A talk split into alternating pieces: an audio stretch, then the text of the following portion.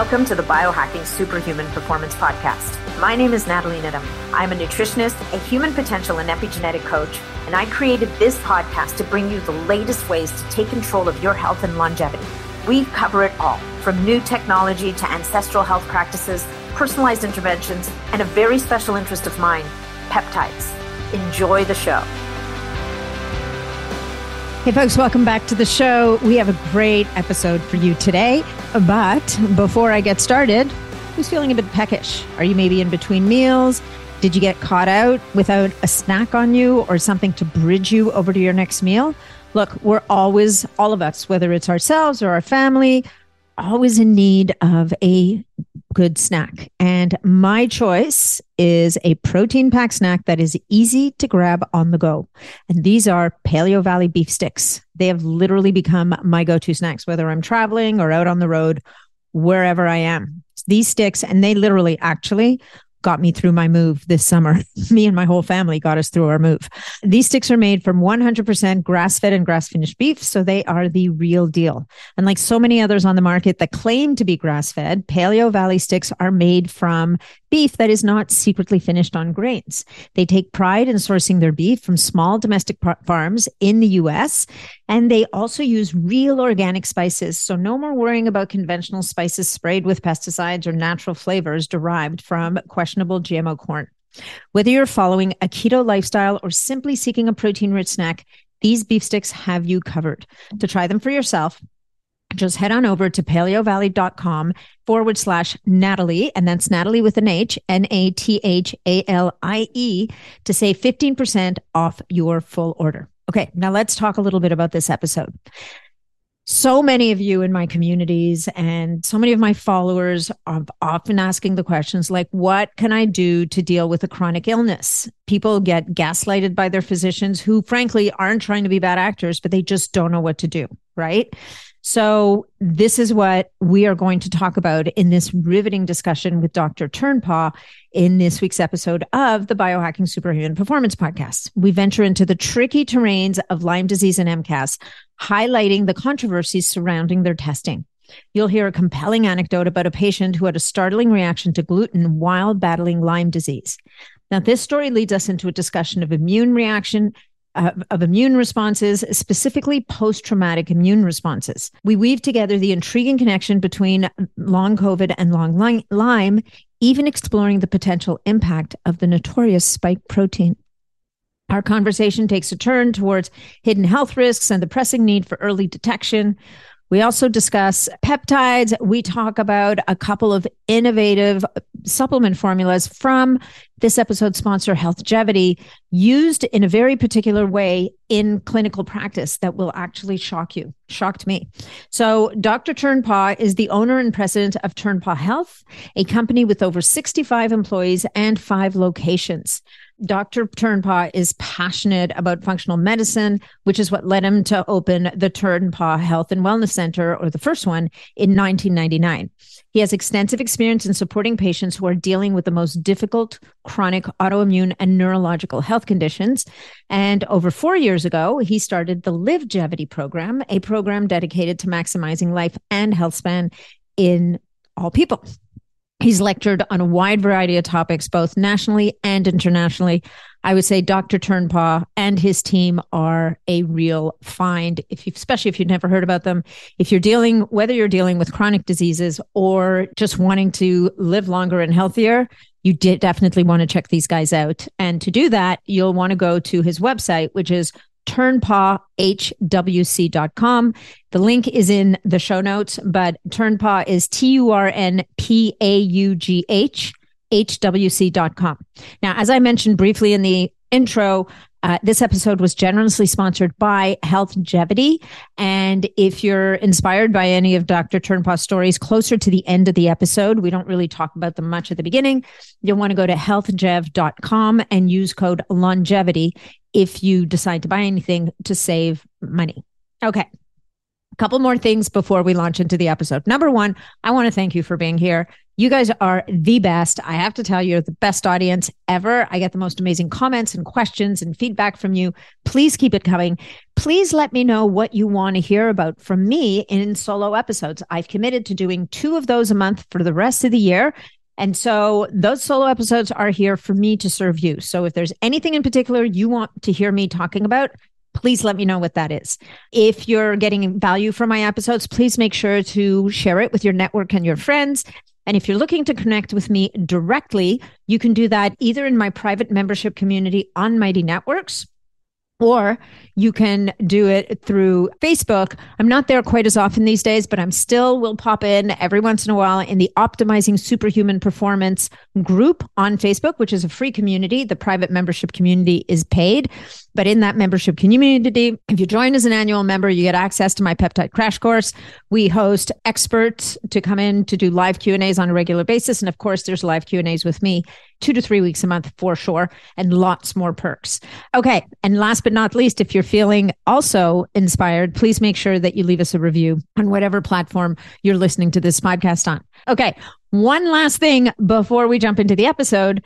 Look, many of you have, because if you've been listening to this podcast for a while, you've already added nitric oxide to your daily routine and are supporting healthy circulation. And if you're not, then you're going to want to check out Berkeley Life Pros not nitric oxide support. However, it's now time to introduce some key brain ingredients to you. Berkeley Life's exciting new product that complements their nitric oxide foundation supplement. Cognitive support is centered around naturally optimizing your cognitive health. Who couldn't need, use that, right? This new supplement is designed to support key brain functions like processing speed, psychomotor speed, sustained attention, and even composite and verbal memory. I've been using it for about a month and I love this stuff.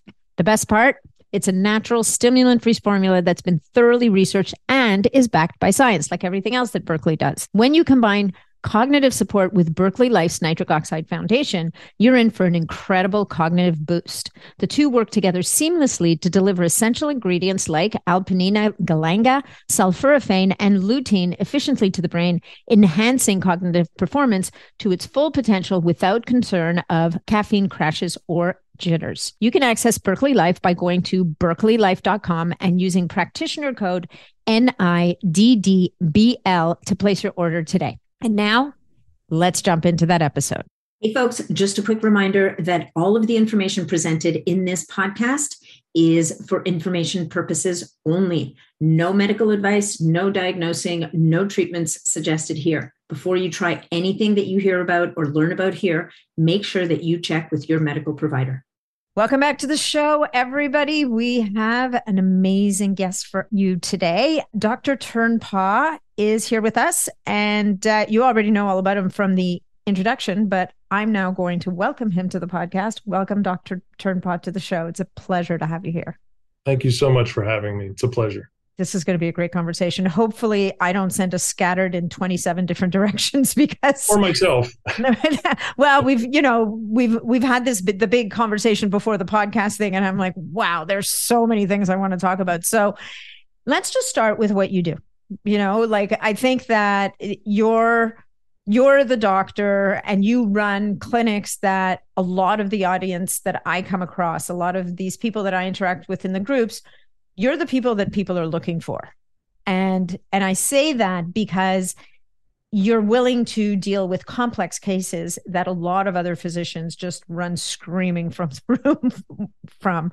And so maybe just share with us a little bit about your practice and and the people that you help well, sure. So our our office, we have four offices. We have a, staff of about 65 people and over 20 clinicians who work with us. I don't say underneath me because we all work together.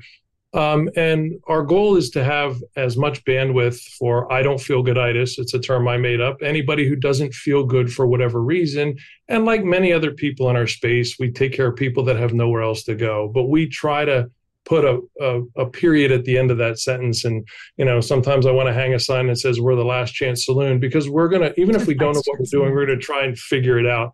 So we'll take care of um, a broad variety. We're in central pennsylvania so we do a lot of lyme. We're all lyme literate doctors. Uh, we do a lot of mast cell activation water damage building CIRS cases uh, uh, chronic autoimmune cases uh, and and even we have a full-time psychologist so even getting into the psychology of how chronic disease affects people so we really try to have a breadth of whatever you come in with we're going to try and figure out and we're going to work hard and collaboratively with other doctors we have that little hospital down the street called Johns Hopkins. So sometimes we fight with them. That little we, place. that little place down the street. So we're on a we're on a first name basis with them, and sometimes it's not good, and sometimes it is. But we're trying to figure this out. And one of the things we'll do in our in our um, office, as I was sharing with you before, in the state of Pennsylvania, we're the largest blood draw center outside of a hospital in the state because we use a ton of biomarkers. We're always looking, we're collaborative with the labs trying to figure out what does this mean? How can I use this as a predictive marker rather than a confirmatory marker? What is the, you know, how can I move this needle? What is going to actually change a biomarker so that I know that I'm making a difference before symptoms change, or even if symptoms did change, am I changing the long term outcome based on the labs? Mm-hmm. So. Yeah. No, I love that. I think that, you know, the whole idea of test don't guess, and especially when you're dealing with someone with a complex issue, that you know there's we're going to talk about a couple of these conditions that people are dealing with that are not very well understood and you know we always want to understand what's driving you know what's driving the problem why is a person always inflamed why do they seem to break out in hives every time they blink the wrong way and that can be really elusive and maybe talk a little bit about that you know it's those people that come in and it just seems like everything's wrong. Where do you begin? How do you start? Well, so we we do a lot of inner office training and and one of the things I try to say is what's the mechanism? What is your mechanism that's causing this? Instead of you have these symptoms or you have these markers, what's the mechanism behind it? And are we getting to the mechanism of of what's driving it? So uh, and sometimes that mechanism may be a previous infection that's no longer there and sometimes it's a mechanism of a re-exposure sometimes it's a mechanism of you know even the simple but not so simple things like diet and sleep and rest mm-hmm. and overtraining, undertraining, all of those things can be mechanisms. So we're really looking at um, not just the markers, but lifestyle. Like, what are you doing? What are you exposing yourself to? What might be a trigger for you? And not just, you know, if somebody says, These are my labs, what do I do? Well, that's very helpful. But what is the mechanism? How did you get there? So, what's the mechanism behind what's going on? So, trying to really understand as opposed to how do you treat how do you treat MS? Well, um, well, MS is, how do we support it? Is we're looking for the mechanism that drove you to it. It's really just a a descriptive term. It's not really telling me how you got where you are. Mm-hmm. Well, it's interesting. I think one of the things I'm hearing here is also the importance, and and I feel like this has gotten lost certainly in conventional medicine maybe because of economics and and the time crunches that doctors are under but the idea of what's your story? Like what's your medical history? Like and and having the the luxury of time to go back with a patient as far as necessary probably to the very beginning of when they came into this world to understand you know what's been the trajectory and when did things start to go sideways? Because i've definitely and i'm sure you're one of these people i've spoken to physicians who are like sometimes sometimes the patient knows you know they they will tell you they've like nothing's been the same since that day when. And that can be the biggest clue.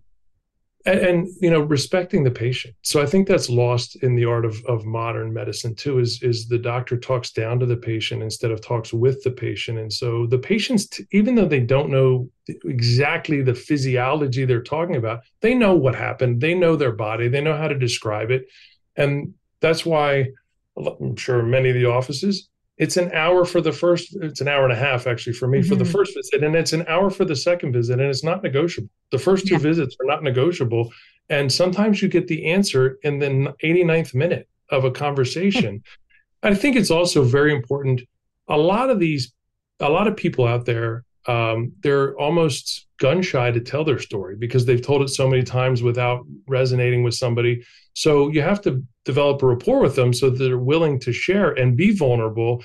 And if they're vulnerable, that's when you get the information. It's not, I have this symptom, it started when. And that's when they're vulnerable and they tell you their story and it makes sense and you honor mm-hmm. that and then you you get more information out of them and it used to be in medicine you got all of your information from a detailed history then we kind of got lazy and we got all of our information from diagnostics. And really, it's the marriage of the two. It's the story and then the advanced diagnostics and how do they merge.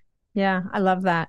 We know you help people right across the spectrum, right? From the person who's, pardon the expression, a hot mess coming in the door, who's been to 700 different doctors, who know, who basically has gotten to the point where they're still looking for that person who's going to listen to them and help them, right up to the patient that everybody wants, who is the patient who walks in, is killing it, saying, Look, I just want to live longer, healthier, and just help me to do that. So let's start on this the left side of the spectrum of the person who comes in essentially feeling like they're broken right and so and and let's talk about a couple of the different conditions that you really see that seem to be getting people to that place well, and I will say I feel so blessed because we have so many clinicians and I get to sit back and kind of oversee them all. So we'll get like 250 new patients a month and I get to cherry pick the ones that are most interesting or the ones that I can learn the most from. So mm-hmm.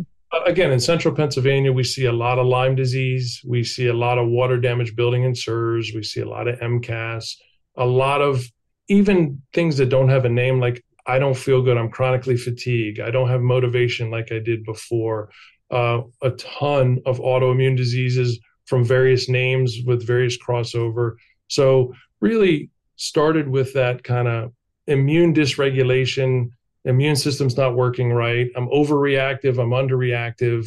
Uh, and they've labeled it with something with a Latin term, which is an ICD 10 code. So that's kind of um, what, what kind of walks in. And it's interesting, you said, you know, left to the right. And from that, we have developed a program called Livegevity, and one of our other docs run it. And she gets the benefit of seeing the patients who think they're healthy and want to stay healthy. And she runs a whole slew of labs on them as well, just to see where they are. Um, so we see the the the sick, sick, sick people that really aren't doing well and are on their last leg, all the way up to the people that walk in and say, "I think I'm great. I just want to stay great." Yeah, so. for sure.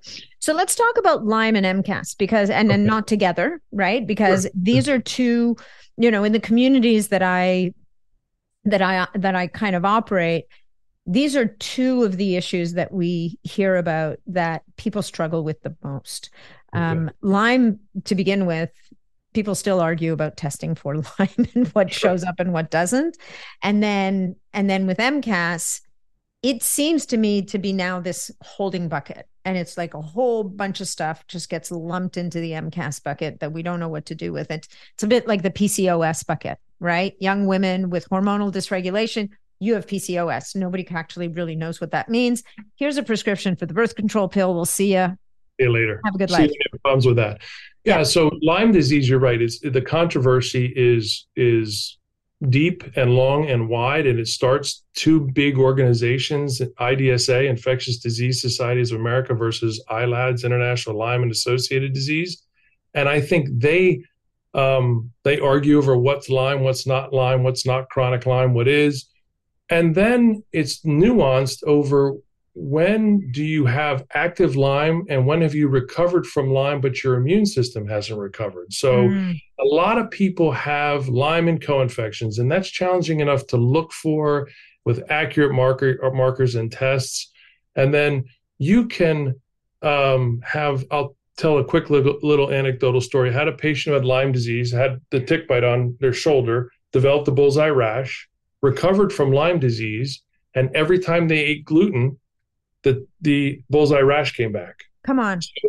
And if they went to another Lyme doctor, and so every time they ate gluten, they went back on antibiotics for Lyme disease. Well, antibiotics don't kill gluten. So what it's the understanding again of the mechanism. So when your immune system gets turned on by any kind of biotoxin, in this case, we'll pick on Lyme disease or the spirochete, um, your immune system kind of gets primed for that inflammatory response. So you mm-hmm. can prime your system to this inflammatory response, much like you can do with a concussion, priming your brain. So you get an immune priming. And then it doesn't take the same infection to drive the same symptoms in the body. So some of the confusion in the Lyme world, um, and I know they would disagree with me, but I'm telling you it's true, is you got Lyme disease, you recovered from your pathogenic burden, but you're still expressing this primed position. And so you have a stressful event or you get uh, a, food intolerance or you break up with your your girlfriend or boyfriend and you still get the symptoms back. And the symptoms will mimic lyme but it's not lyme. It's expression of your inflammatory response and that ties nicely into mcas that's one of the ways wow. you can get this mast cell activation. You get this histaminic response this histamine is being released in this fight or flight response as a consequence of priming from a previous infection. So, wow. So then the infectious agent doesn't even need to be there anymore. It's just like this is the road that the immune system has learned. It's almost like, you know, bad behavior patterns in a, in a toddler, right? Was, and just, that's patient, just what they know. I was telling a patient today, it's like post traumatic stress disorder Mm-hmm, you know, your immune system. Vietnam vet comes back, he hears a car backfire, and then he thinks he's at war again. No different than you had Lyme disease 10 years ago, and your immune system is triggered by a similar response, but it's not the pathogen, and you have the same response. So huh. it's a, like a post traumatic immune response, and it mimics. You can't get any more black and white than the bullseye rash came back from eating a food. It, you know, I wouldn't believe it if I didn't see it, but the bullseye rash comes back. It looks exact, and all the symptoms came back as Lyme from a food intolerance. So wow. So and so then at that point you would you would read I mean I'm sure in figuring this out you went and retested the titers for whatever the Lyme markers are and observed that hmm the culprit's not here and yet Correct. So a couple things we'll see is we'll look for we don't usually capture PCRs which is seeing the virus or a FISH test which sees the virus but we look at the titers. But these titers, um, remember, are memory B cells. These are my antibodies. So memory B cells, they can get activated for any reason. If you, if I had Lyme, which my wife was paralyzed from the neck down from Lyme at one point. So, wow. and if, if I kick, not that I ever would, but if if I kicked her hard in the shins and checked her titers later, her Lyme titers would be up. So the antibodies, the memory B cells will be reactivated in the absence of the pathogen because they're memory B cells that are activated by pro inflammatory gene expression, which has memory. Hmm. So now we have to say, are those titers due to an infection or are those titers due to an activation from another reason? And we'll use other markers like TGF beta and different things to see are, is your immune system activated or are you reinfected? And both can be true mm-hmm. and and and or they can be mutually exclusive. So it's it's really challenging especially to a patient who is convinced because they have the same symptoms they did when they had the infection they'll come in screaming for antibiotics again because that's what helped them last time and it may not be an effective treatment for them. Wow. That's um i've never heard that before. That is insane. And it explains a lot right? It explains how you know, there's this narrative out there that once you have Lyme, you're done. You always have Lyme and it's never going to go away and you're never really going to be able to get rid of it. And there's a nuance in this because in a way you kind of do still have Lyme because your immune system's acting like you do. So at the end of the day, it doesn't matter if the pathogen's there or not, you're exp- going through that experience all over again. So how I, do you I, deal with that? Yeah. Well, I think it's to to digress back to. I do think, to be fair, um, you do reduce your pathogenic burden, but you will always have a little bit of the pathogen in a biofilm somewhere because you never completely get rid of it. So, did your immune system get weak enough that allowed that pathogenic burden to come back? That is mm-hmm. a possibility. So it's it's nuanced. So typically, after we have a, a Lyme recovery patient, and I'll use my wife as an example because she's fully recovered. So, but if she walks down the chemical aisle of Home Depot, her symptoms come back. So wow. she is triggered by those things. So it's if if I do a, a good um, dialogue with the patient, sometimes I can see what the trigger was. Like we said in the beginning, taking a good history and figuring out, well, you are triggered again and you think you have Lyme. What made you think it come back? Is your immune system so low that those bugs in the biofilm were able to propagate and come back out again? Or was it something else like an emotional response or another infection? It's the same when, you know, we've been screaming forever, but long COVID is no different than long Lyme. It's this, and the, the COVID's gone, right? You're not infected anymore, but you still have the symptoms. It's because the immune system is overactivated, and that can happen with any infection. Mm-hmm, mm-hmm. Well, what are your thoughts on the spike protein, though? Because here we go down a slippery slope. Um, but the uh, the concept that that piece of the virus remains in the system and can wreak havoc well, I, I think I think it's it's not a popular narrative, but it does. It does, and the spike protein is wreaking havoc, and that spike protein gets lodged. That's why we have some multi-system organ failure. Kids get they found it embedded in the tissue of the GI tract in kids, the spike protein. And you know, when you get this spike protein, so if we go on the theory that the spike protein is the holy grail, we make these antibodies to the spike protein and we'll recover. What happens when the spike protein gets embedded into our heart and into our gut and into our brain. Well, the immune system goes after it and attacks it. And now you have a spike protein embedded with self tissue, and it's going to attack both of those. Mm-hmm. And instead of identifying self versus non self tissue, it's going to get confused and it's somehow going to say, oh, I'm attacking spike protein with a little bit of gut. Maybe I'll attack the gut too. And then we have a polyreactivity reaction where we're now triggering an autoimmune response. Not to mention the spike protein looks an awful lot like the heart muscle. So if you're going to attack the spike protein, you are going to attack your heart muscle.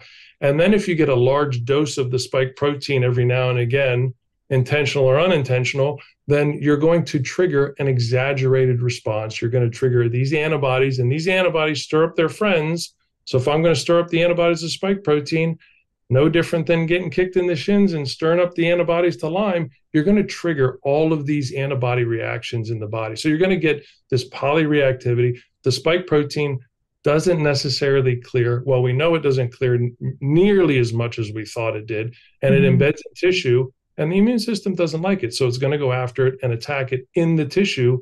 When it attacks it in the tissue, there's a greater probability there'll be tissue debris those debris fields will then not be cleared as self tissue and they'll be recognized as pathogenic tissue. And now you've triggered an autoimmune type response as you go after the spike protein. Wow. I don't know why that was a diatribe, but yeah, that's yeah. Just... So have you found? Have you found? We're so off where we thought we were going to be at this point, but now I'm. I can't stop now. I have to kind of ask this question, and then we'll we'll go back. But but have you found that there are strategies that help to clear spike protein from the system? Like it's you know because it sure sounds like it's the collateral damage around the the the like the immune system doing it is doing its job as best as it can. So now Correct. is there anything we can do that helps to get rid of this invader as it were that is causing all this I mean, it's well, I think, kind of like a criminal hiding in the general population. It's a criminal hiding in the general population, but it will gradually degrade. It'll gradually go down over time because you will eliminate it over time unless you constantly get re-exposed and re-exposed and re-exposed and re-exposed. Um, so that's the problem: is the greater the exposure. So mm-hmm one of the keys is no different than the chronic Lyme patient or the MCAS patient is how do we regulate this exaggerated immune response? So they talked about the cytokine storm, which we've been talking about for 15 years. Um, if you don't have an exaggerated response, if you can modulate that exaggerated response, and it comes back to that same question do I have a pathogenic burden that needs to be dealt with and what is the health of the host? So they're the two sides we focus on in the office. What's the health of the host? If you have better regulatory mechanisms in your body and simple things like is your vitamin d optimal? Mm-hmm. do you mm-hmm. have enough glutathione in your body? We use a ton of nac and glutathione in the office. We use a lot of quercetin uh, we use a lot of perilla which is uh, has rosmarinic acid and luteolin which helps to regulate that response as well. So um, kind of dampens that, not to get the Th1 and Th2 yeah. driven signals. So, you know, Perilla is one of the great Th2 down regulators. And when we see this exaggerated response, this autoimmune response, it's a spike in Th2 modulated response. That's what's going to trigger the autoimmunity. That's what's going to trigger this excessive response. So Perilla is amazing at dampening that that IL four and Th2 response, and so uh, it also repairs mitochondria, which got damaged in the whole. Uh, so I think there's we're playing with some of the protocols that have recently come out, you know, with the nattokinase and the different things. Um, So we use lumbrokinase instead of nattokinase just because it doesn't have soy and it's from earthworm instead. But yeah. Um, but uh, so we'll use that, and we're seeing you know that helps for the fibrinogen in the blood, so it helps as a blood thinner. So I don't know because I can't really measure in a blood test how much spike protein you have left. I can run antibodies, but that's again going back to this exaggerated response. Mm-hmm. So I don't mm-hmm. know. I can't measure number of spike proteins. So uh, we'll try to facilitate that. We use like serum bovine immunoglobulins because it's been shown that they they actually bind to spike protein and help eliminate spike protein. So um, any anything with SBI in it has been shown to be helpful to clear it out, especially kids because it seems to attack their gut more. So um, we'll we'll yeah. try and do that. Some of those are theoretical because I don't. Again, we're talked about data points but I don't have a data point of number of spike proteins circulating in your blood. But I right. would tell you spike proteins are not your friend. No, no, I think I think that's a that's got to be a universally if out of, out of all the things that people fight about, that's got to be a universally accepted fact. I mean, you know, not to even get too. Even Paul Offit says spike proteins are not good for your heart. Like so. yeah. yeah for sure. Okay, so let's get back to our MCAS people because you have a couple of interesting. Well, a because we didn't say we were going to talk about that, and b because we you do have some really interesting things to share. Like for MCAS people who have these massive histamine responses, obviously getting to the bottom of what what's driving it, what's triggering it, the whole nine yards, but then helping people to deal with these things when they happen is another big piece of the puzzle, right? Because people get caught in these spirals and it can be horrifying. Like I mean and and and people lose hope a little bit because they they're stuck. Their nervous system stuck, their immune system stuck and they're sitting there watching this happen inside them. Yeah, so with the MCAS, you know, you get this inflammatory histamine response and you know, it's really bad when you want to rip your skin off because your skin is so hivey, but this histaminic response affects brain it, is, it affects thinking it affects mood it, it ruins relationships it, it affects sleep uh, and all those hallmarks that are going to keep you healthy long term and so uh, i think it's very important to focus on mitochondrial health i think that's super important for mcas and the cell danger response uh, and we we use uh, a large amount of fisetin um, like the thousand milligram dose we'll dose it high and we'll dose it frequent. And I know it's commonly considered like a senolytic, um, but we'll use it in large doses in frequent doses to get these histamine com- complexes to come back under control. I was sharing with you earlier, I had a, a boy who had Graves' disease, he which is autoimmune of the thyroid. And then when he reached age, they burned it out when he was 18 and he developed idiopathic autoimmune urticaria, uh, and he had hives upon hives over his whole body. And he was co-managed at CHOP, and we ran a marker called IL-17, and it was through the roof. And they put him on a biologic injectable, and it, after steroids and everything else, and none of it was working. And the the, the boy was losing his mind. That's not an mm-hmm. exaggeration. Mm-hmm. He was just losing his mind. So we put him on the high dose fisetin, and it, it, it we used a product called Rejuvenate, and it is just it was it's the only thing that calmed it down now, the product Rejuvenate, typically you dose four capsules once a week for senolytic activity. We dosed it four capsules every four hours. Wow. And we did that for several days because it was the only thing that gave him relief. Now, that's not typically how we use it, but we understand the mechanism of action of fisetin and um, and it calmed it down. We saw that it was effective, even when a biologic wasn't and then it would wear off in four hours and i dosed it again and we did it for several days until we got the biomarker to come down and his skin to calm down where he didn't want to rip his skin off so i think that was one of our aha moments of you know if we understand what these ingredients in these products do then we can use them clinically appropriate for quote unquote off label use so we weren't using it as a senolytic we are using it as a, a histaminic antihistamine. So, so is it just the fisetin in that formula? Because that's that's the uh, you're talking about the Healthgevity um, right.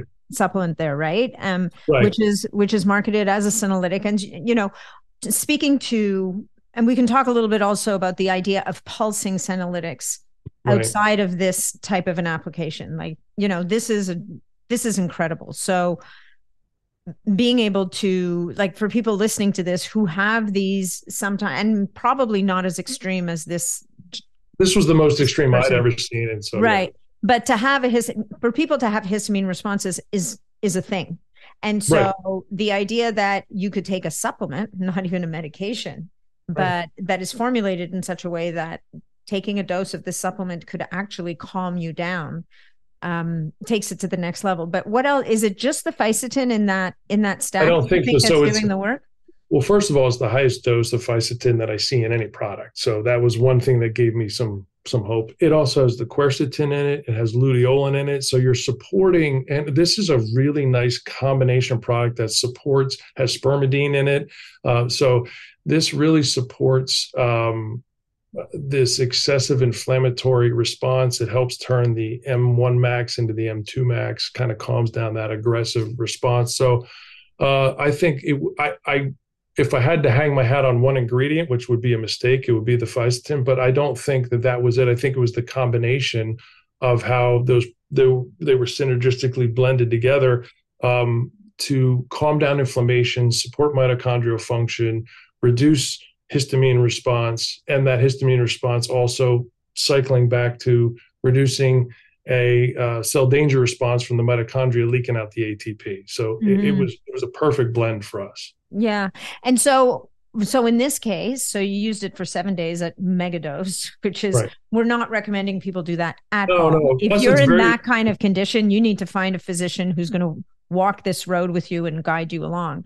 But after the seven days, did that was he basically okay or is it the kind of thing that you know it was a process and maybe had to dive back in every once in a while yeah so we we i didn't want to keep him at that level first of all nobody's ever used it at that level for that long um, but you know biologic is also pretty pretty strong too so i was in good company because i was using they were they were lost too uh, so we backed down and then we then pulsed it as needed for him. So he would flare a little bit and then he'd calm back down. And so we would pulse the, the rejuvenate in for him as needed. And sometimes it would be twice in a day, sometimes it'd be three or four days. We weren't exactly sure what the mechanism was, other than it happened immediately after his radioactive uh, uh, uh radioactive iodine uptake of to his thyroid. So, uh, so it, it, gradually calmed down. We don't know if if it calmed down because of what we did or it was going to gradually calm down on its own. We were more supporting the ride. It was a yeah. terrible ride for him. It was a, it was a nightmare ride. So the the rejuvenate was able to help him survive that ride. And the mm-hmm. doses varied. After it was super intense um, for six seven days, then we backed down, and then it got less and less and less and less over time. Yeah. So it almost, yeah. So the body just kind of maybe yeah, probably, decided, probably okay, well, maybe we don't need to be yeah. right. so freaked out all the time. Yeah. Um, and so, so let's talk a little bit about senolytics and this whole okay. idea of pulsing, reducing the senescent load in the body, which is a very different application for that supplement, right? Like, I mean, sure. I've definitely heard of quercetin for mast cells to calm mast cells down because it kind of loads up those receptors. High dose vitamin C is another thing that gets used sometimes. But in this case, this is a very specific formula that's used in a very specific way, which I'm guessing you use it with your patients on the right side of the equation. Yes. for the healthgevity page, for the our, our, our livegevity patients, right? So we have this program. Um, they they will use this and they'll pulse it to clean up senescent cells, and it also um, uh, it, you pulse it because you don't want to have that senescent cell cleanup all the time. You want to have cell growth and then clean up the guys that are dormant and not doing their jobs anymore. But you don't want to dampen expression of life and and dampen daughter cells being made. You just want to you want to clean up the guys that aren't or, or that aren't doing their job. So mm-hmm. um, use that. I mean, it's really our senescence formula, but we used it for a completely different purpose because of the me- understanding the mechanism of what else is in it. So it works great for inflammation. It helps with mitochondrial function. And the spermidine, I don't know if the spermidine had anything to do with this histamine response, but you know that's one of the few things that hits all nine hallmarks of aging. So um, I, I don't know. I, again, we're in uncharted territory, but desperate times called for desperate measures, and that's what we did. So, and so, would you say is this something that you now kind of have in your back pocket for people who have histamine issues? Would you absolutely, without yeah. question? It's now it is now kind of a we don't like protocols or standards of care because they're four letter words to us, but it is kind of our protocol or for our standard of care for a, a, hist, a histamine flare. We'll go right to it, and it almost always calms it down. Now we'll use it in conjunction with uh, some other like we, we use a little bit extra perilla and quercetin and, and resveratrol and um, uh, turmeric, but we'll put that into a formula and we'll always put this in with it. We'll always use that luteolin and the fisetin in there. Um, so we use rejuvenate kind of off label. Nobody ever thought of it as a yeah. antihistamine product. So well, and it's interesting when you're starting to be able to use a supplement, which is really an over the counter, anybody can buy it in a therapeutic way that gives you a better effect than even a medication. Right? Like it's it was, it it's a pretty fast it's pretty impressive when you come across supplements that actually are so powerful and so well constructed that therapeutically they're blowing out the biologic, for example, or the steroids. Well, and, and I, I, I, you know, this is a healthgevity product, and I, I will say the the healthgevity line does that for me because it it gives therapeutic doses. It gives white paper doses. It gives the doses. It's not fairy dusting of of things. It get, when I use one of their products, I know I'm going to get the results in the labs.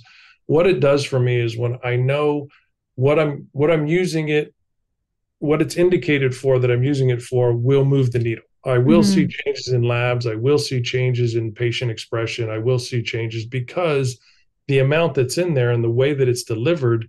Um, even some of the products have some small amount of SNAC in them that it, it just helps to deliver that uh, through the gut wall, and it it makes the difference, and it, it makes all the difference. If mm-hmm. if you can't get the if, unless you're doing an injection or a nasal spray or transdermal, you have to get it into the body in a therapeutic dose. And if you're not getting into the body in a therapeutic dose, you could take the whole bottle. It's not yeah. getting into the body. it's body. Not getting there. Not what it needs to do. So yeah, it's that. It's that. You know, speaking to someone who doesn't speak your language and just yelling at them. They yes. Still, they're still not going to get it. Louder's not going to get it. Like louder still, and slower. Even. so let's talk about SNAC because SNAC is, a, and let's tell people what SNAC is because some people are thinking, are we talking about chips? Yeah. What are we talking about snacks for? Um, let's talk a little bit about SNAC because I know that SNAC is a fairly controversial ingredient.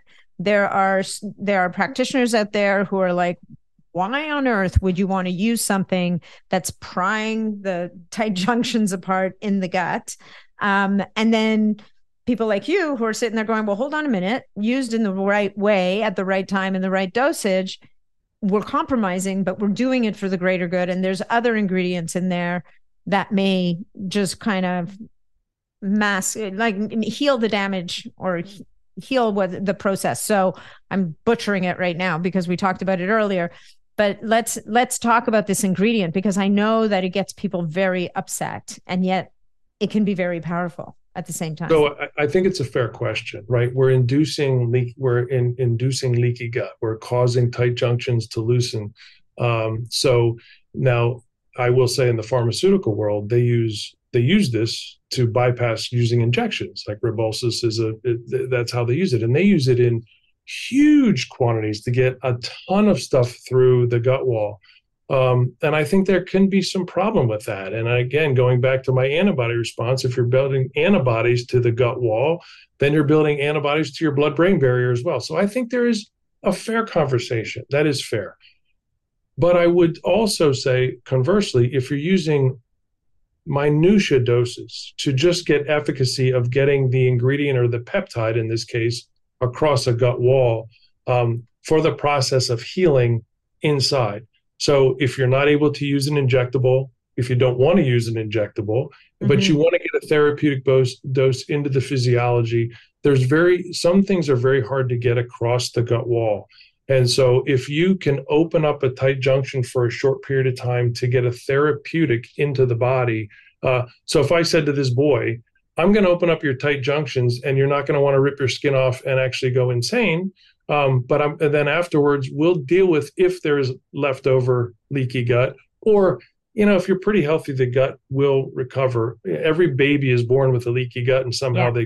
they don't have one. So, I mean, it's not like leaky gut is terminal, uh, terminally incorrectable. It can be corrected. So, so I think that it's a fair conversation. But I think if you use small doses that still give you the efficacy to deliver the peptide or the ingredient across the gut wall um, without creating a long term leaky gut, that's a fair trade off. And if you're using something like the BPC with SNAC in it, I think you're opening it up, you're getting some of the BPC and the PEA into the body, right? So you're not having to use an injectable. And then the BPC will also heal up the tight junctions as well. So I think, again, if you're an astute clinician, you're going to recognize that SNAC can do this, but you're going to beware of it and fix the problem. I think it's a beautiful way to deliver some of these peptides and some of these therapeutics into the body in a way that certainly isn't as damaging as 100 times the dose they're using in the, in the pharmaceutical industry. Um, so, I mean, that would mean that everybody taking Rybelsus has leaky gut for life. And, and, you know, th- that, that may be the case, but they're using such a high dose of it. I think that's a mistake. I think using small amounts in meter doses. And by the way, we've been using it for quite some time, and we're not seeing the damaging effects of leaky gut from using products with SNAC in it. So, Hey guys, just a quick interruption to talk to you a little bit about a new product that I've discovered at from our friends at Profound Health. Now, you guys know that I get all my oral bioregulators from Profound Health and even some of the synthetics, but recently I discovered a new peptide-based product that is just the bomb. It's amazing. It's called Oral Tide Pro and it is for your mouth. It, you know, that often forgotten, abandoned kind of place where many experts would say disease begins. So, Oral Tide Pro contains two peptides. It contains AGDP, anti gingival recession peptide, and DRP ACP, which is a dental bond peptide. And guess what it does? It helps to promote the growth of shrinking gums, it speeds the healing of mouth and tongue tongue and it repairs damaged enamel. And I can tell you that after a month of using this product, I'm finding that my teeth are a lot less sensitive than they ever used to be. And they're getting whiter. Now, how do you use it? It is a mouthwash, and you do have to swish for 10 full minutes every day. So, what I do is I set my timer for 10 minutes, and either I sit in front of my red light lamp or I take my dog for a walk. Granted, it looks a little weird, or I even take a shower and keep swishing, swishing, swishing. When my timer goes off, I spit it out, rinse out my mouth, and I am done and ready to go for the day. I'm telling you guys, you've got to try this stuff. It's the best. All right. So, how do you get your hands on it? It's profound health.com. And all you have to do is use discount code longevity 15 and say 15% off your first order. All right, let's get back to the episode. Let's talk a little bit about this combination of BPC and PEA because it seems to be a fairly popular combination. The BPC 157 being the magical peptide that it is, it seems to have applications virtually for every tissue in the body. I don't think we can think of anything that doesn't help. But let's talk a little bit maybe about the PEA first and then what you're seeing because BPC oral typically for me I find that it's I'm I'll use BPC 157 oral more for gut issues but I think that with the PEA and maybe with the SNAC, it seems to now have wider, broader array of effects that that aren't just limited to the gut. So yeah, we first used the BPC with the PEA, even at that point for gut and gut discomfort, and almost by mistake, we realized it was helping the extremities. It was helping pain in the knee, and it was helping you know all other all their pains. So well, first of all, we knew it was crossing the gut wall because it mm-hmm. was working in other areas. We also saw accelerated healing in tissue damaged areas outside of the gut. So we knew that the, the BPC was carrying with it. So we saw pain reduction from the PEA, which was almost immediate. So patient buy in was big because they're saying, I feel better. So now I'll give it some more time to heal. And then so we used the, the the the PEA for the pain relief and the BPC was then accelerating tissue repair and wherever the damage was. So it was really a nice combination of you have pain and from damage And so we're dampening the pain and supporting the repair at the same time. And, you know, we were using it in gut situations. We quickly figured out that it worked in other situations. And again, we saw no residual leaky gut issues. And sometimes I'm a little weird. Full disclosure, I run my labs every single month, which is 27 tubes. Not a month goes by where I don't run 27 tubes wow. and 70 biomarkers every month on myself, every single month. So, in the cases where we're looking at, we'll run leaky gut panels to see did we induce leaky gut, and we don't see it. We're not seeing that happen with with the small amounts of SNAC in the product. That's so. amazing. And, and and it's a beautiful alternative to the injections. Honestly, I think that. Well, we used the we used the injections before. I mean, years ago we used the injections quite a bit, and they were very powerful as well. Um, we don't use them anymore, but um, uh, wow. but they they we we don't find as much of a need to use them anymore. So we get just almost as good results from the BPC with the PEA with the SNAC in it. Okay, so let's talk about BPC a little bit because it's I find it a really fascinating peptide in the sense that, you know, it's so powerful. It's it's got so many different pathways that it works on. It works on the brain, it works on the nervous system, it works on the gut, works on musculoskeletal tissue, it works on organs, all the things. Is it technically still not approved as a as something by the FDA? Is it still living in this weird kind of gray zone of peptides? Still in limbo. Still in limbo.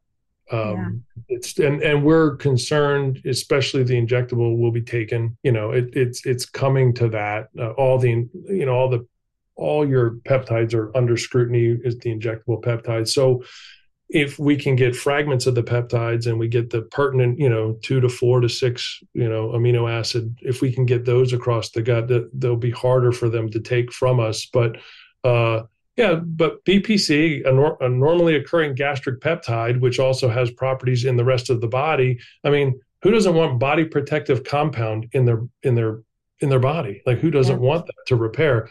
Uh, it, it is interesting, and um, I have been in touch with some major college football teams in the United States, and I will tell you that BPC was their go to for injury all the time. So there was no doubt it was effective. There was no doubt it was working. Um, extra extra GI was working outside the gut.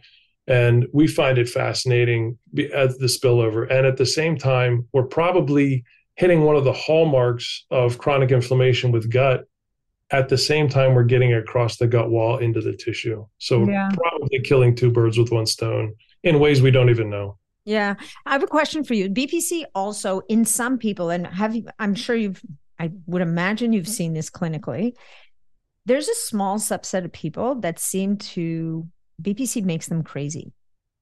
Like on paper, if you read the literature, BPC 157 is supposed to balance the dopaminergic, serotonergic, and GABAergic centers in the brain. So on paper, everybody should feel better when they're using their BPC 157 and then you get the outliers. And but they're not there's not that few of them. There's actually communities of people that bpc 157 affects them psycholo- like cognitively in a negative way. Are you seeing this or or even histamine? I mean yeah. so we are seeing that and i don't i don't know the mechanism. So i don't know so i'm kind of also in the camp of not just neurotransmitter uh, but also um, more of uh, an inflammatory uh, cytokine model of, of, what's going on in the brain. So I don't know if there is if there's glial priming. So the glial cells in the brain are already primed. I don't know if they're more more activated. If we're I don't know what BPC is doing because they're activating a primed glial cell. I don't know if it's something to do with the leaky blood-brain barrier issue.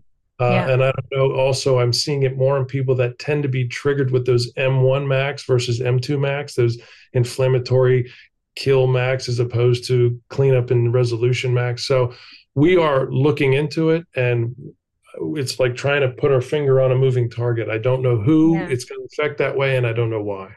It's interesting. I think over time you're going to find that threat. Like people like you are going to say, "Look at that! There's this one thing that seems to run through all these people and maybe maybe ai will step in and say hey guess what there's this one thing you can't see yeah, I, I, hope it's somebody smarter than me because I'm looking at it going, and I get to see, I get the the blessing of seeing all these patients, and nothing's more frustrating when you you see the thread, and you're like, but I don't know why. I, I yeah. see it, I can identify that it's real. I just don't know why it's there.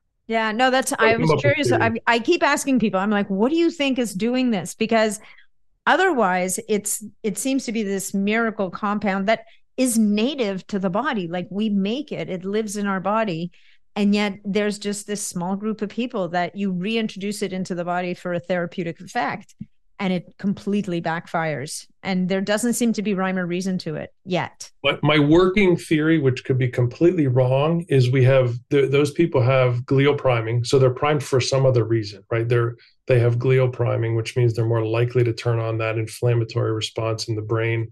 Um, so they're more shifted towards uh, that altered cytokine response. They're they're more shifted towards that inflammatory response, and I don't know why BPC triggers that, but that's my that's my working theory today. Tomorrow, I'm probably going to change it. That's yeah, my working theory that's, today. That's that's part of that learning thing, you know. It's it's part of the curiosity and the learning that we go through. So, and our, and do you? Last question on this is: Do you see it as much with the oral as you do with the injectable, or do you do you see? Like, is it, do you find that no matter how it's introduced, you're seeing that response, or do some people well, seem to get away with it with the oral more than they might? We, we saw well we were using when we use when we were using the injectable we saw more of it because we are using higher doses and mm. and so i think it was a dose dependent thing i haven't seen it i won't say i haven't seen it at all but i've seen it much less with oral than i have with injectable so that's really interesting right yeah i would have to go reason. back and I will go back because Monday we have our quarterly meeting. But I would say in the past three months, I don't know that we have had anybody with oral taking done with taking oral have had that reactions, and we were seeing it not all the time, but frequently enough because we are doing enough of the injectable. Like I said, we kind of got away from the injectable because we're getting the results from the oral. But I can tell you that that that incident, now that I think about it, I haven't thought about it right now. I, we haven't had one that has been brought to my attention in the past three months. And we do our quarterly we do quarterly roundups every three months, and I haven't I haven't seen that come to my table. That's super interesting. I find that interesting. So, so we've you know so we've kind of gone this road and i'm looking at the time to see how much time we have left here we have a bit of time so the the final question i was going to ask you and we talked about this a little bit before the podcast and i think this is a point i think that's really interesting for people to get their heads around and get crystallized is the number of people that you see come in the door that say i'm i have no issues. I'm fine. I just want you to make me more better and how often do you run your barrage of tests and take and bleed them to your 20 I'm known as a vampire and I say it's the only thing I'm not going to apologize for. I'm not yeah. going to apologize yeah. for running those tests. No, yeah. no, don't apologize. I mean, that's how you do what you do. But and how often do you have to sit that person down and say, okay, about this whole you're okay thing, here's what we found and what are the types of things that you're seeing brewing in people that they they're not even aware of? So like I said, that's kind of our Livegevity program. It's a name I just made up, Livegevity. So well, it works well with Healthgevity, which is the well, the Livegevity was so. before Healthgevity, so I think was it really? Know. Oh, so yeah, no wonder yeah, you and Michael yeah. get along so well. so Live, Livegevity was like I didn't want to add longevity; I wanted to add life to people, right? So, um, and I am probably a little bit geeky on cardiovascular disease. I go really deep into ASCVD, and it's one of the things I teach.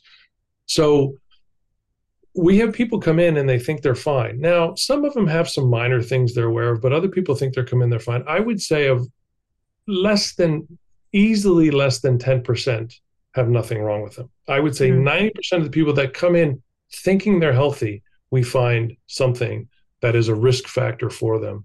So many of them, it is like their ApoB or their LP little a or little things like that.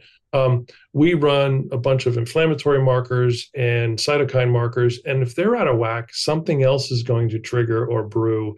So we see a lot of people that have things they never knew about. And one of the things I was telling you earlier is our phrase is we have to get to it before it gets to them, whatever it is. and even if they're unaware of it mm-hmm. especially if they're unaware of it. Yeah. Yeah. So so the it thing we got to get to it before it gets to them. And these things we see that are brewing. And it's just like you know people i think i stole it from peter attia heart disease doesn't it starts in your 20s and 30s and kills you in your 50s and 60s so does inflammation. So does so does cytokine everything. activation. So does everything. So um, i would say m- most of the time those patients come in they're also the most receptive because they thought they were fine.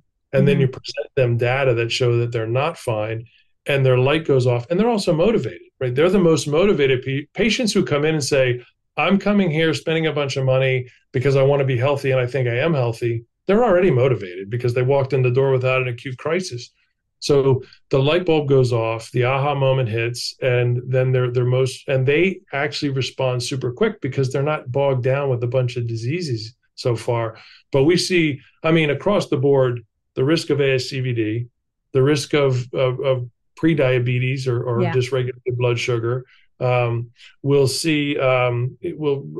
I know you. We do the prodrome test on them, yeah, so we'll plasmalogens. Yeah, we'll do the plasmalogen test. We'll do a prodrome and see if we have if they have possible cognitive decline. You know, it may be the first time they had their ApoE4 gene, and we can say we can completely negate this with plasmalogen therapy. So uh, there's a lot of things that we bring to their attention that they might have been unaware of before.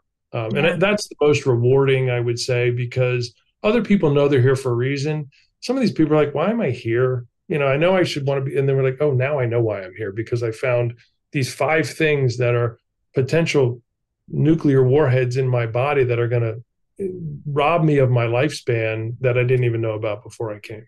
Right. And that you can disarm more importantly. Yeah, and, right? and I mean, you can. So, it's easier to pull it back before it hits. Yes. Than, well, the other piece too is we'll we'll we'll measure their body fat and we'll measure their muscle mass and then we'll we'll do the DEXA scans on them and, and we can show them that you're degrading in your muscle mass and your bone health over time and to come up with another peptide the peptistrong peptide which we yeah. love the peptistrong peptide because it has a better muscle regeneration than you know whey protein and milk protein. It, it, it has better fatigue. So people that are starting to work out, they're they're going to have less fatigue. You're going to have more um, muscle uh, repair, and that leads to bone repair, which leads to decreased osteoporosis down the road. So we just see a tremendous benefit from the Pepti Strong, and that's one of the ones that's kind of a hallmark of that um, longevity program is you're going to decline in muscle mass. You're going to decline in, in, in over time, and that's going to lead to a whole bunch of problems from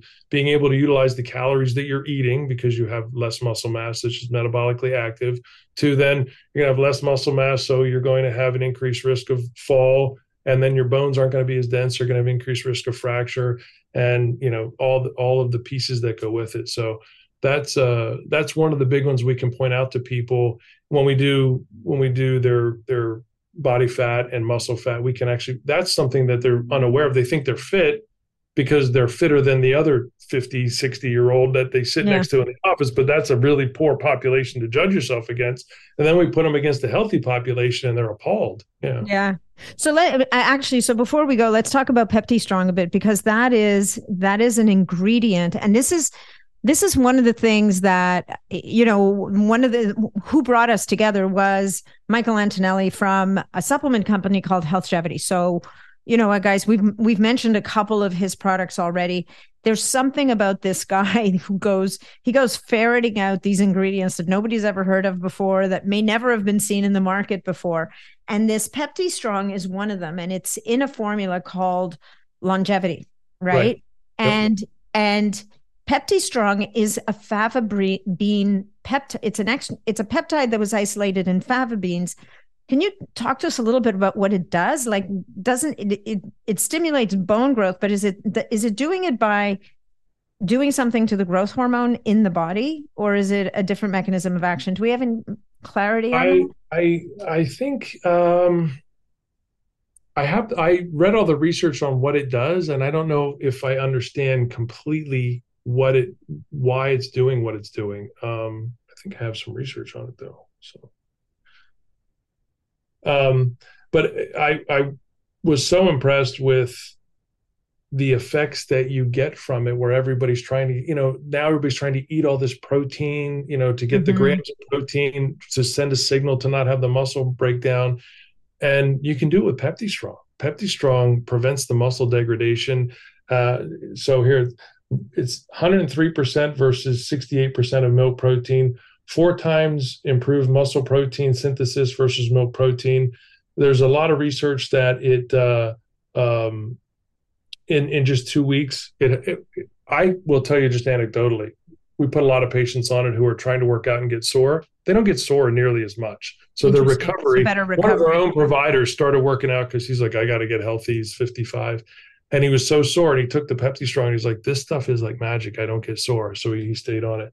So um, I think, but the mechanism, I, I am ignorant on that and I shouldn't be. Um, that's okay. I put you. I, I, put you on the spot. We hadn't planned to talk about that. I, no. I'm myself really fascinated with that ingredient because and that formula because you know we've got all these people running around using growth hormone secretagogues or they're convincing somebody oh. to give them growth hormone and you know there's a good news bad news situation with bumping up growth hormone like i you know we want enough but we don't want too much and and it's and it's a and it's a pretty it's a tough line to find, right? And so to to have access to a supplement that has an ingredient that gives us the effect that we're looking for without having to hit so that. I'm in, the, I'm in the same camp as you. I like I like I like growth hormone, but I like growth hormone secretagogues better than growth hormone, and I like Pepti Strong better than growth hormone secretagogues.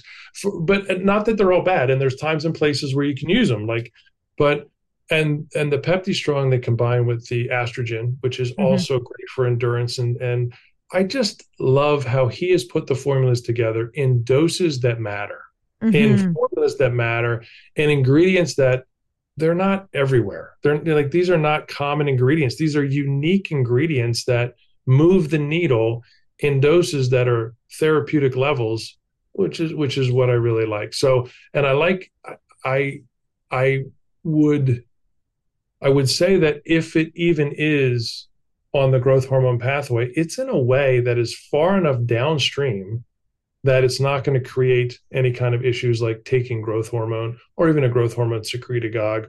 Um, and I think we use those as well. I mean, yeah. to be well, fair, I'm allergic. We, I'm allergic to growth hormone secretagogues, so I can't so use them. You don't use them at all. So, so I'm super excited about this supplement, actually so and and you know this is the other point i get i am like a kid in a sandbox because of the office we have and the size that we have and the patients that we see i get to use whatever i want mm-hmm. i have mm-hmm. everybody coming to our door saying we use our products we use our products so i get to pick what i want and what I'm loyal to is a patient. I'm not loyal to a manufacturer. I'm loyal to a patient. So if it works for a patient, I'm going to use a patient. It's not based on price. It's not based on profit margin. It's based on efficacy to the patient. If it works for a patient, we're going to do it. If it doesn't work for a patient, why are we doing it? Another phrase we have in the office. So it doesn't matter about price points and profitability. We're going to use what works. And mm-hmm. if it's expensive, but it works, that's what we're going to use. And if we get something cheaper that doesn't work, we're not going to use it. So, um, so I, I really like the fact that I have confidence in the products at their therapeutic levels and their therapeutic doses. And Pepti Strong is just a go-to. It's yeah. a go-to. Yeah, yeah, no, I'm, I'm, and and so few people know about it. I mean, it's kind of like the, one of the best kept secrets. So hopefully, after this podcast, people will pay attention. Well, the name Pepti Strong kind of says it all. It's a, it's a peptide that helps keep you strong. And, you know, some of the products, I'm a big fan of ingredients rather than product names. So I, I find myself going back there, not even knowing what the name of the product is. I'm like, I want the one with Pepti Strong. Yeah. You know, I need the it's other one. it's called longevity, guys. You want longevity. That's that's the one. yeah. I too lost it. Uh, so I and you know that some of the names I have to get my wrap my head around, like rejuvenate. I'm like, yeah, we use it for mast cell. Rejuvenate. What are you talking about? That's the senolytic. No, no. Rejuvenate has the ingredients in it that calm down the mast cell activation. So we're going to use it. We would we we probably use it. Well, I can promise you, we use rejuvenate more for mast cell than we do for senolytic. Wow. That's and we, we have a whole program like I said, for longevity, we have a whole program for it and we still use it more because it's so effective as our mast cell activation. That's crazy. That's really cool. All right. We I, you know, I'm I'm happy to open another door and take us, but uh, presumably you have places to go and things to do and people to see. So I'd rather be nowhere else than right here, right? Yeah. Now. Okay. I'm I'm thoroughly enjoying this conversation. I hope everybody else is too. But you know, Dr. Turnpaugh, why don't you tell people a little bit about where they can find you and I would imagine you take on 250 new patients a month. So there's got to be room for a few more. So, and do you practice telemedicine in your practices at all? Because you have four offices, right? We have four offices. We do telemedicine. We have uh, pretty, as you can imagine, we have a big enough bullseye on our back that we have to follow every guideline just so. Mm-hmm. So we can give a lot of advice. We don't prescribe over state lines. So we don't prescribe medication over state line, but we do telehealth. We do our longevity program all over the country and um, in 13 other countries. So we, we, we do telehealth everywhere. Um, we're in central Pennsylvania. Um, my wife would kill me if I didn't tell you. So I think our our Facebook and Instagram is mm-hmm. Health and uh, or turnpaughhealth.com. So we have a variety of clinicians. So it, we have 20 different clinicians who have different specialties. Dr. West handles our longevity program. That's kind of the the people that want to be healthy, executives that want to get healthy and stay healthy. Although we have 30 year olds in it, um, and uh, we we we handle everything from really really sick in a wheelchair can't move to I'm optimal and I think I'm optimal, but I want to make sure that I'm optimal. So I love it. And you love healthgevity supplements in your practice. oh, I do. I, I, mean, the name, it's funny. We came up with livegevity and then we have healthgevity. It's kind of a perfect marriage. And, and again, we use everything. We use, we have a whole, we use a ton of stuff, but n- nothing do I have as much confidence as the healthgevity products. And it's not just that they're uniquely formulated, but they are. You're not going to find this stuff in other products. They're dosed at a you can mm. be mm-hmm. confident in what's in it because the dosing is correct. Yeah, no, I love that. That's such an important point. Okay, well, listen, thank you so much. This has been a total pleasure and an honor, and uh, I hope we get to talk again. I know there's. I hope many, so. I'd love more. to come back. This is this is wonderful. So anytime, um, this was great. I really appreciate it. Thanks so much for having me. My pleasure. Have a great evening. You too. Thanks so much for joining me on this episode of the Biohacking Superhuman Performance Podcast. If you enjoyed the show, please remember to leave us a five star review on iTunes because that's what helps us to be heard and to be seen. If you'd like to connect with me directly, or if you'd like to leave any comments, or if you have any questions about this episode, please reach out to me directly through my website, natniddam.com. And of course, if you're not already a member of the Biohacking Superhuman Performance community on Facebook, that's where you'll find me every day. It's a short application, just answer a couple of questions, and you're in and interfacing with other amazing biohackers. Thanks again, and we'll look forward to seeing you on the next episode.